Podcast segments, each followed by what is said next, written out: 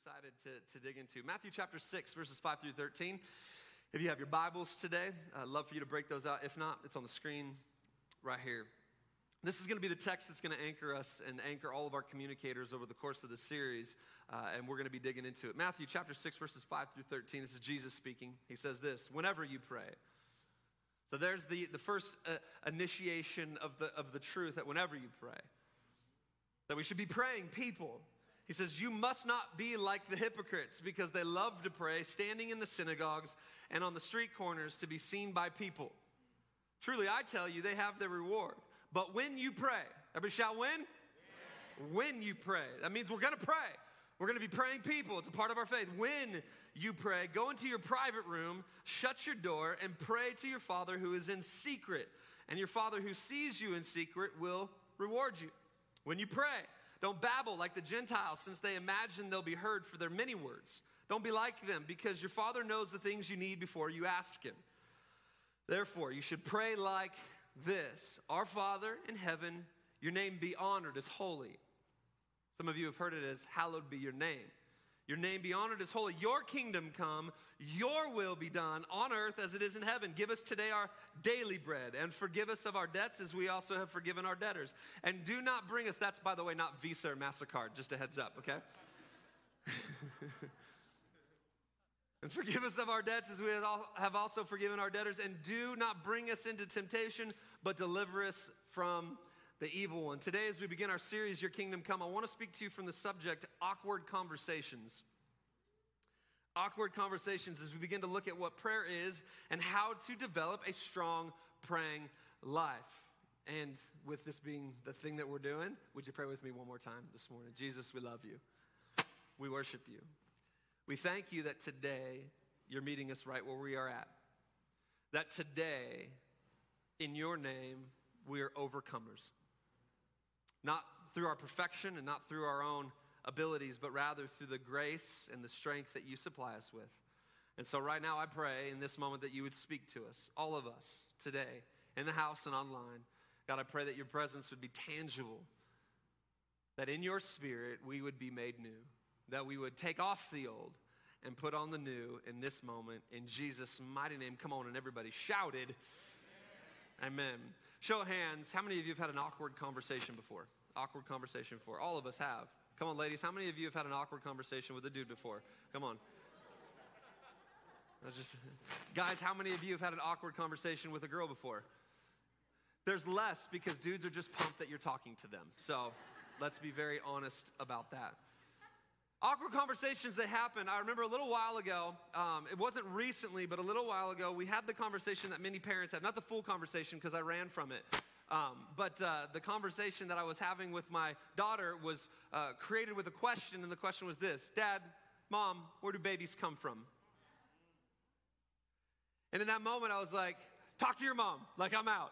I'm not gonna do this right now, right? It was this awkward conversation that I didn't know how to have in this in this moment, and I was struggling because of the awkwardness of it. I haven't, as a parent, I'm geeked up about all the other things I get to do as a as a dad, but that was like the one thing I, I quite I wasn't ready for. it Yeah, I wasn't ready to try to explain this, and so we're like, well, you just appear right? And you don't want to like go into all the details yet because you're trying to work out in your mind whether they're ready to handle the, the concept and, and all the things. It was an awkward conversation. And, and at the end of the day, we're going to have awkward conversations in life.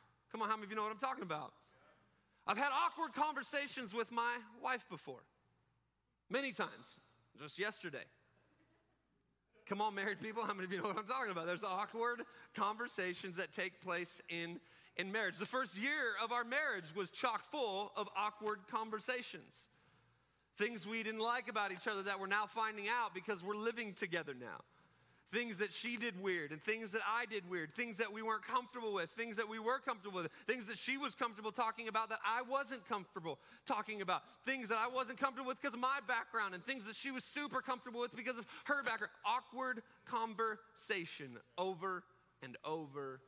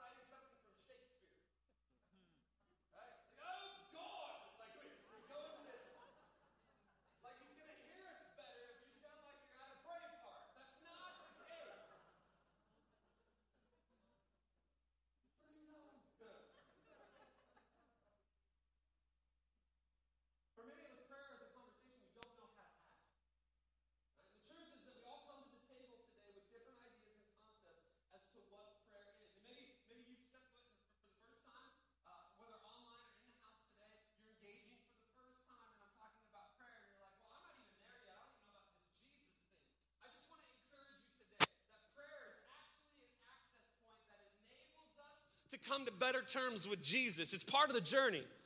So, prayer is not this irrelevant thing that we participate in. It's not this religious thing that we participate in. It's a conversation with a real God who wants to really know you at a real foundational place in your life.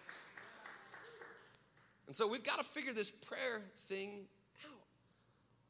We all come to the table with different ideas and concepts as to what prayer is, how it works, how it doesn't work, how our faith or lack of faith in it plays a part. Does God really hear me? Come on, can we be honest in church today? Does God really answer prayer? Does prayer work? Why pray if God already knows what I'm thinking? All right?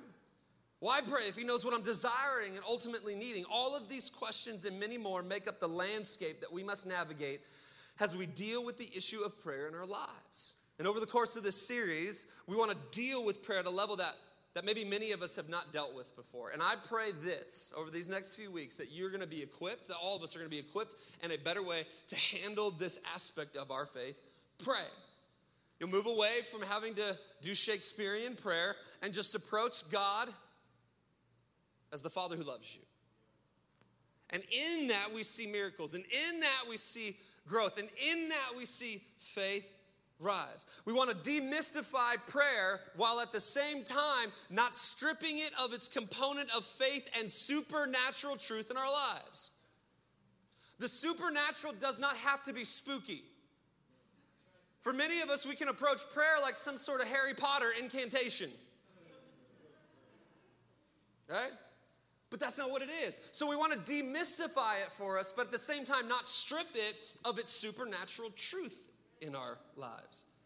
Here, here's, the, here's the thing I want us to hear there is a fine line between, between creating practical handles concerning prayer and stripping it of its power by trying to place it in a box that we can rationalize and quantify. Did you hear that today? For some of us, we approach prayer and we're scared of it because we think it's this mystical unicorn type of thing when it's not. But at the same time, if we bring too many practical realities to it, we, we run the risk of trying to strip it of its supernatural truth in our lives. So it becomes this benign thing in our relationship with God and never the power source that it actually is in connection with God. Come on, everybody shout prayer.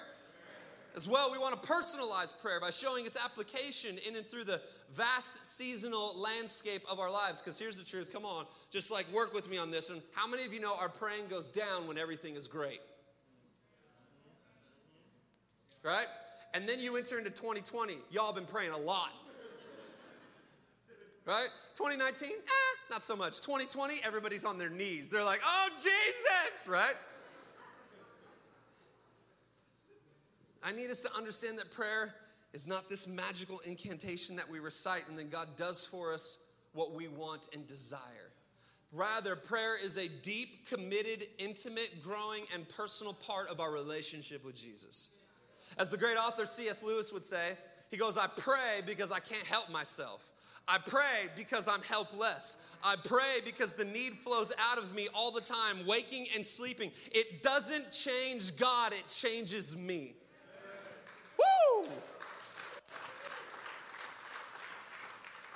That's good stuff right there. C.S. Lewis is the boss. So it's in this vein that we need to look at what Jesus says about prayer and what would be one of his most specific addresses of the topic found in Matthew chapter 6, 5 through 13. Now, a little context. Jesus addresses a crowd of people in what is known as the Sermon on the Mount, like one of his most baller sermons, okay? And this particular sermon is seen as heavy instruction for Christian life, faith, and practice. It's in this sermon that Jesus really lays out many nuances and idiosyncrasies of what have become known as the way, later to be known as Christianity. So, the Sermon on the Mount has all kinds of important things for us to realize. Inherent in this sermon, Jesus would address love for our enemies, faith, fasting, taking care of the poor, serving, the condition of our hearts, as well as bringing great clarity to the makeup and character of a Christ follower. It's the Sermon on the Mount. And inherent in this sermon, he would declare kingdom advancement. We'll talk about that in a few weeks. So, this is the backdrop of some of the points that he makes about prayer. And what I want to do for the remainder of our time together today is I want to take a look at what Jesus submits to us concerning prayer, and more specifically, what prayer is at a base level. Okay? Everybody say base level? Base level. That means we're, we're working a foundation right now. For some of us, this is not going to be new. For some of us are like, okay, I got that base level, but I want I want it to be a refresher. But for other others of us today, you've actually never prayed. You've been scared about it, timid in it, don't understand it, and we're gonna create a base level. I'm gonna help all of us today. My goal is to help us today go, okay, I can stand on that base and then start building. Does that work for all of us? Oh, let's try that again. Does that work for all of us today? Come on, online, does that work for you today? Let me know where you're coming from online today. Come on, we've got our digital lobby happening out there, people chiming in. Here's the first truth about that Jesus teaches us about prayer. First thing is this is prayer is a secret discipline before it's a public ministry. Prayer is a secret discipline before it's a public ministry. Watch what he says. Whenever you pray, you must not be like the hypocrites because they love to pray, standing in the synagogues and on the street corners. Watch what he says seen by people. But when you pray, go into your private room, shut your door, and pray to your Father and your Father who sees you in secret will reward you. Author John Nolland writes concerning prayer prayer is not to be used to build a reputation for piety, but solely for engagement with God. In other words, prayer is a secret discipline before it's a public ministry. Here, here, here's what I want us to grab a hold of today. The problem that we tend to face in our humanity is that much of our spirituality is practiced in order to receive something from man rather than to give something to God. So, for many of us, we actually get more comfortable praying out loud because we get a quick hit of reward. Oh, he's so spiritual. Oh, she's so spiritual. Right? And we pray words that sound very Christianese. Right? And nobody understands what you're talking about. Like, I've, I've, literally had my child before I've prayed and I've said things that I knew he wouldn't understand. I prayed and he's like, Dad, what does that mean? And I was like, oh, oh. I'm realizing that many times I can fall into the trap of Christianese behavior rather than how I would talk to my father. One of the best prayers help! Here's another prayer get him, God! No, I'm just playing, I'm just playing. Just playing, don't do that. Don't do that. It's in the Bible, but don't do it. Don't do it. See, here's the truth a lot of what we read in the Bible is dealing more with the motive than it's dealing with the method. Can I tell you that your method of prayer doesn't win God over on you? It's the motive of your prayer. Is it a secret discipline? Is it this place that I'm that I'm at? Like, do I go to God? I'm praying so much more than what is actually seen. Right? Actually, if you were to pull up next to me in my car, you might think I'm a crazy person because that's where I'm doing most of my prayer. In the shower, on the toilet,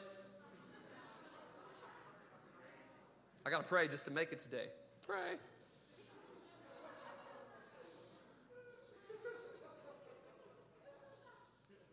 Is Jesus saying, here's the question, is Jesus saying that we shouldn't pray in public? No, that's not what he's saying. What he's saying is that our desire to pray should not be led by a desire to be publicly seen. It's the motivating energy behind our prayers. What is the motivating energy behind our prayers? Relationship or reputation? Am I engaging in this because I want people to think that I have a deep relationship with God rather than I'm praying because I actually do have a deep relationship with God? That I'm actually developing something in my life. Here, here's a better way to say it Do we pray to be heard by men or known by God? Maybe there's another, that, that's a, probably a better way. Do I pray to be heard by men or known by God. And John Nolland sums this truth for us once again as he writes The challenge is, the is to take the purity of motivation, which by definition must characterize totally private engagement with God, out into the complexities of normal life where others see what we do. In other words, we have to learn how to maintain pure motives in this area of our faith as our lives are displayed before others. We were not called to be these hyper spiritual, arrogant people where people can't think they have access to Jesus because we got it all together. Actually, rather, we're supposed to be humble servants that in our prayers, in secret, people think, wait a second, I can have access to that same God. If He can work with Him, He can work with me. So, prayer, the first truth that we have to understand is that prayer is a private discipline before it's a public ministry. Number two, here's the second thing prayer is a sincere trust instead of a rehearsed system. Matthew chapter 6, 7 through 8. When you pray, don't babble like the Gentiles, since they imagine. That word babble, if you, if you dig into it a little bit more, it helps us understand this idea of like chaotic thoughts, big words, random sentences. Like that's literally what he's saying. Don't babble on and on and on since they imagine they'll be heard for their many words. Ever shout many? many? Don't be like them because your Father knows the things that you need before you ask. I want, I want to read a long quote to you. In his book, The Necessity of Prayer, E.M. Bounds writes this In any study of the principles, is this helping anybody today?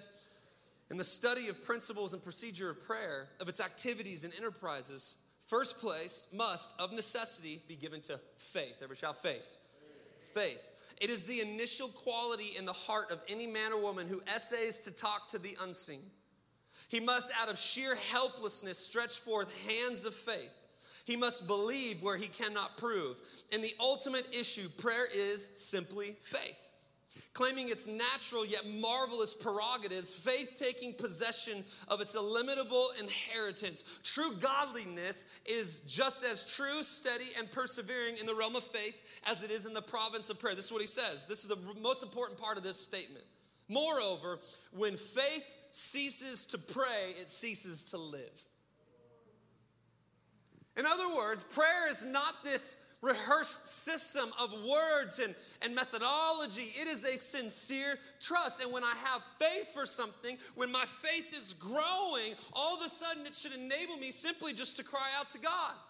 Because when faith ceases to pray, it ceases to live. I have to, how many of you know? I have to exercise faith. Come on, online. I have to exercise faith to lift up words to Jesus. Why? Because right now I can't see him. Right now I can't touch him. And for many of us, we struggle whether we're hearing him or not. But we got to understand that there is a God in heaven who is very much real now as when the word became flesh. So I'm not giving my faith to a dead, irrelevant God. I am lifting my faith to a God who is alive and real right now. In other words, prayer is the exercising of our faith. It's a sincere trust in God instead of a rehearsed system of religion. Everybody shout faith. faith. Come on, shout faith. faith. Faith. So when we pray, we're not just giving words, we're not just cycling this rehearsed system, we're exercising faith. Which brings me to something I want to talk to us about today as a church. And if you're a guest with us, you might not have been around, whether online or in the house today during this journey, but for the past three years, we have been exercising our faith in something. Many, know, many of you know, three years ago, we announced our desire to, to really start bringing impact in the world of human trafficking, specifically uh, women being trafficked for sex. And it's been a long journey over these past three years, one that many of you have given towards. We get questions all the time where's Redemption House at? And there's and, and, and where, where, are things going and, and what's happening? And we put this vision out a long, long time ago. And how many of you know when you put a vision out, it gets kind of scary because you're like, well, what's going to happen with this thing? So you toss it out there, people have given to it, they've exercised their faith. Many of us in this room have given to make this happen and through our motion offering and different things like that. Well, I want to talk to you today about some details that, by way of faith, we're starting to see come to fruition. Um, officially, this next week, Redemption House will be open. Okay?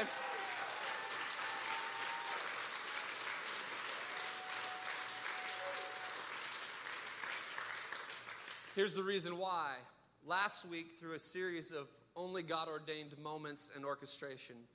We got a phone call, really important phone call, and I can't go into all the details due to the nature of everything.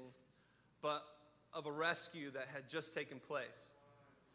And so, not only is Redemption House opening next week, Redemption House will be housing our first set of girls who have just been rescued. Come on, somebody.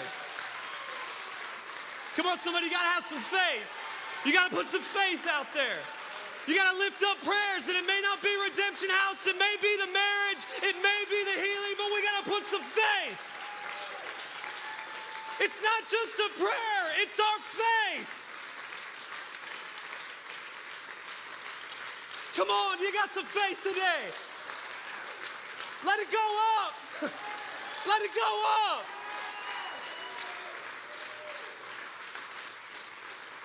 It's faith. We can rehearse a system of religiosity all we want. We can say beautiful prayers over our centerpieces and turkeys, and we can have prayers in the hallways and in, in the byways and in our cars and all those places. But if it's just a rehearsed system of my religion, it's dead. But when it's faith, when it's passion, when it's God, you need to do this because I can't, we can't. It's not gonna happen without you. That's where the faith meets a faithful God. It's faith. It's the exercising of faith. The truth is that faith believes that God answers prayers. So I pray. Now, some of you right now be like, oh, snap, what do we do now? We need your help. It's gonna take faith. Um, right now, these girls are gonna be showing up on Wednesday. Praise the Lord. Can I just say this? I'm to take a little bit more time. I, I, gotta, I gotta rush, but I don't want to. Um, oh, good night. I got eight more points to go. I'm just, I'm just kidding. That's not true at all. Um, there's very practical needs that get done. Can I just tell you that the church did not shut down during COVID? I just need us to reconcile this really quick. Because this moment right here, these women coming in to be a part of the church, it's, it's because the church was still very much alive. We may not have been having live services, but God's still doing what God does. God is still rescuing. God is still bringing hope. I just need us to understand that that there's been work in the background, right? In the background, and that's all. It's like, "Hi, miracle," right? Like that is what's been happening. So, first and foremost, to those of you who have given over the past few years, especially in motion offerings, I want to say thank you. Thank you for your faithfulness. Thank you for your generosity. It is your giving that has made this possible. Secondarily, um, these women are each coming with one suitcase. That's it. And so we need all the things to fill all the spaces in the house. We need non perishable foods, things to stock the pantry. But because of the rust nature of it, because of everything that's going on right now, uh, the best way that you could do this, if you're like, man, I would love to be able to help out with this, is simply email us a gift card. If you just email us a gift card, if you're like, how can I help right now? We're gonna have all kinds of other tangible ways to help as this roll out, but we just need to make sure that they are welcomed home. I love that sign. Welcome home. We need to make sure that they are welcomed home when they step foot into Redemption House this next week right? With all the things that they need. So, grocery cards, clothing cards, Amazon, Target, anything like that, as well as Uber gift cards. If you can do any of that, we would love for you to participate. You can email Seth at the well, SLC.com. Seth at the well, SLC.com. If you'd like to participate in anything, is great. If it's $5, do not think to yourself that that's not enough. Jesus takes $5 and he makes it go a million miles, all right? Come on, somebody. Anybody have some faith up in this house today? Here's the third thing prayer is a sacred invitation, not a selfish reception. Matthew chapter 6, 9 to 10. Therefore, you should pray like this Our Father in heaven, your name be honored as holy. Watch what he says Your kingdom come, your will be done on earth as it is in heaven. The Bible Exposition Commentary helps us out with this verse when it says this The purpose of prayer is to glorify God's name and to ask for help to accomplish His will on earth. This prayer begins with God's interests, not ours. God's name, not ours. God's kingdom, not ours. God's will, not ours.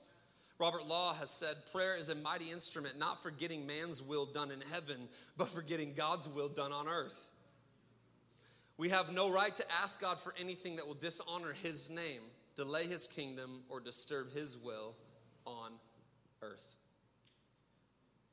But can we be really honest? Can I challenge you as your pastor today? How many times do we pray and the lead part of that prayer is God, can you hook me up? And I'm not saying that a new job or a new this or that person or this thing is not a part of God's will. But when was the last time we really sat down and said, God, your will be done on earth? Not my will, your will be done on earth as it is in heaven. That's the type of prayer that shakes foundations, that changes nations and cities and the world. Your will be done we're going to talk about this a little bit deeper, so I'm not going to go into a bunch of this one for this point because I'm going to talk about this whole idea of kingdom and what this what this looks like. But prayer is a sacred invitation, not a selfish reception. I've said this before. God is not a vending machine where we toss quarter-sized prayers into the air hoping he gives us what we want. It's a relational transaction in which we submit ourselves to him and say, "Listen, your will be done on earth as it is in heaven." Number 4, Prayer is a simple request, not a complicated desire. Watch what, watch what Jesus says, Matthew chapter 6, verse 11. Give us today our what? Daily bread. Come on, everybody shout daily. daily.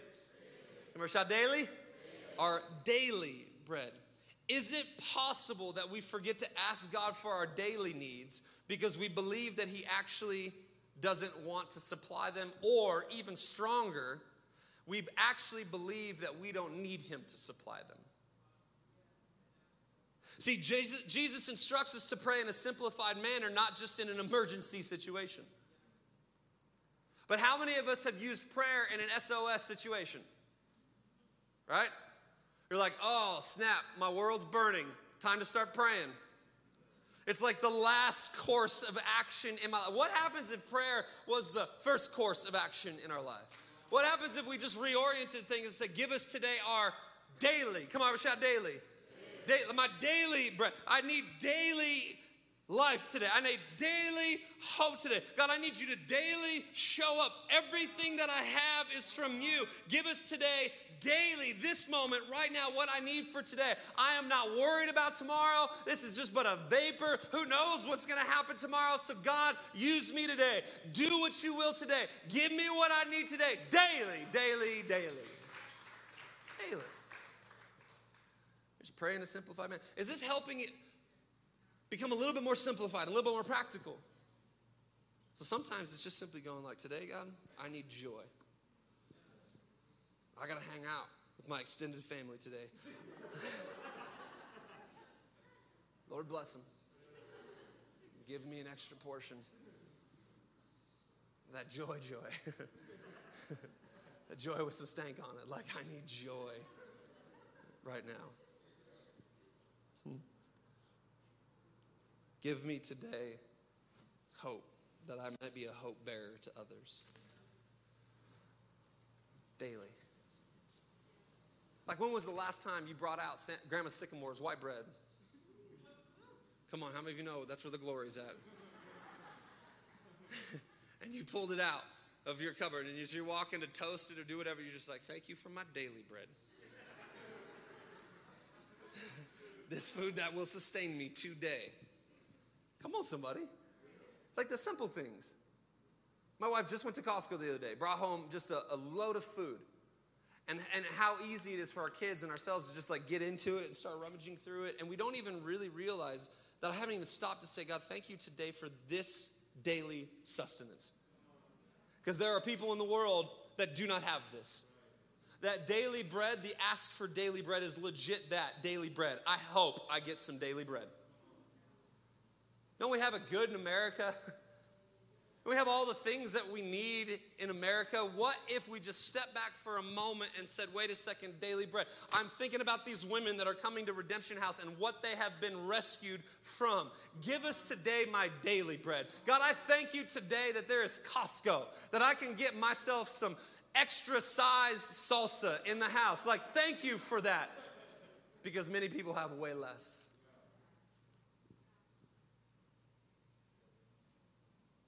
But the request, this daily bread idea, shows us another interaction, which is prayer is daily. See, in order to ask for daily bread, you have to go to your Father daily. Let me illustrate it this way I talk daily with my wife. Come on, married couples. You're staying quiet right now. Just look forward, Susie. Just look forward. Don't tell him.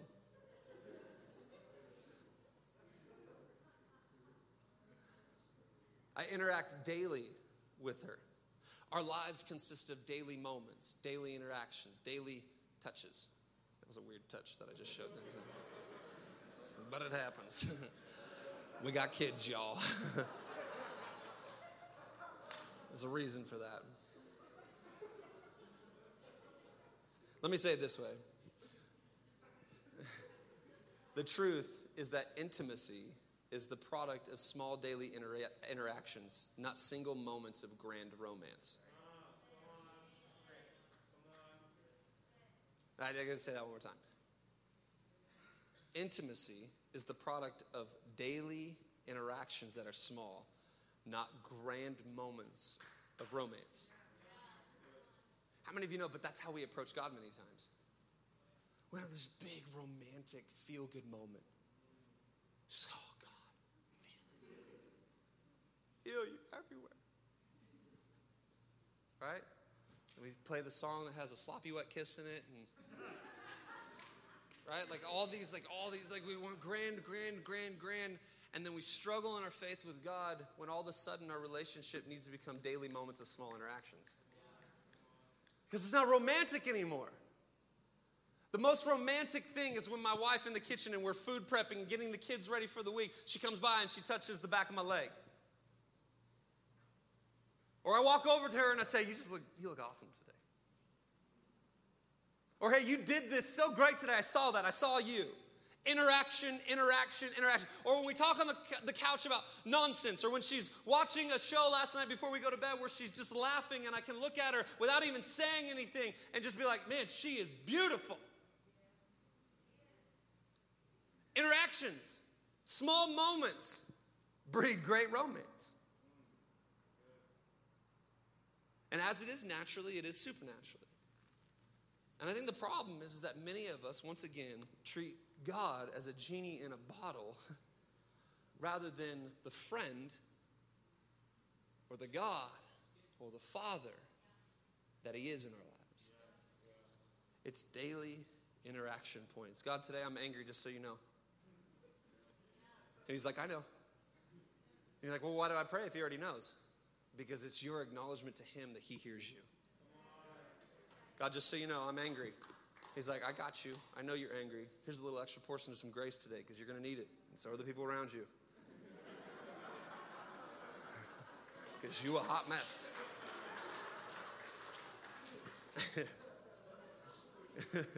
number five. Number five. Last one is this as the team comes.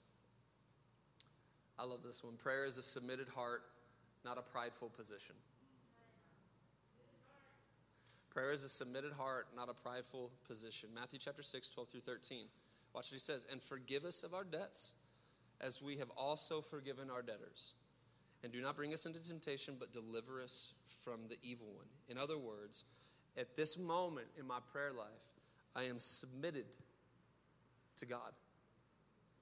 And one of the greatest acts of submission that we will find ourselves in is when we are bringing humble hearts and forgiveness towards others. That's what he's saying.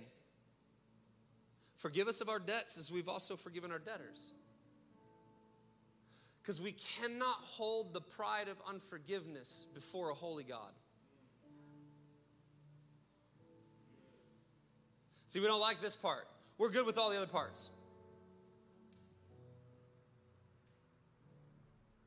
But it's hard for me to be in an argument with my wife where we've had a heated exchange and then show up to church and try to worship, to put on my, my plastic Christian worship style.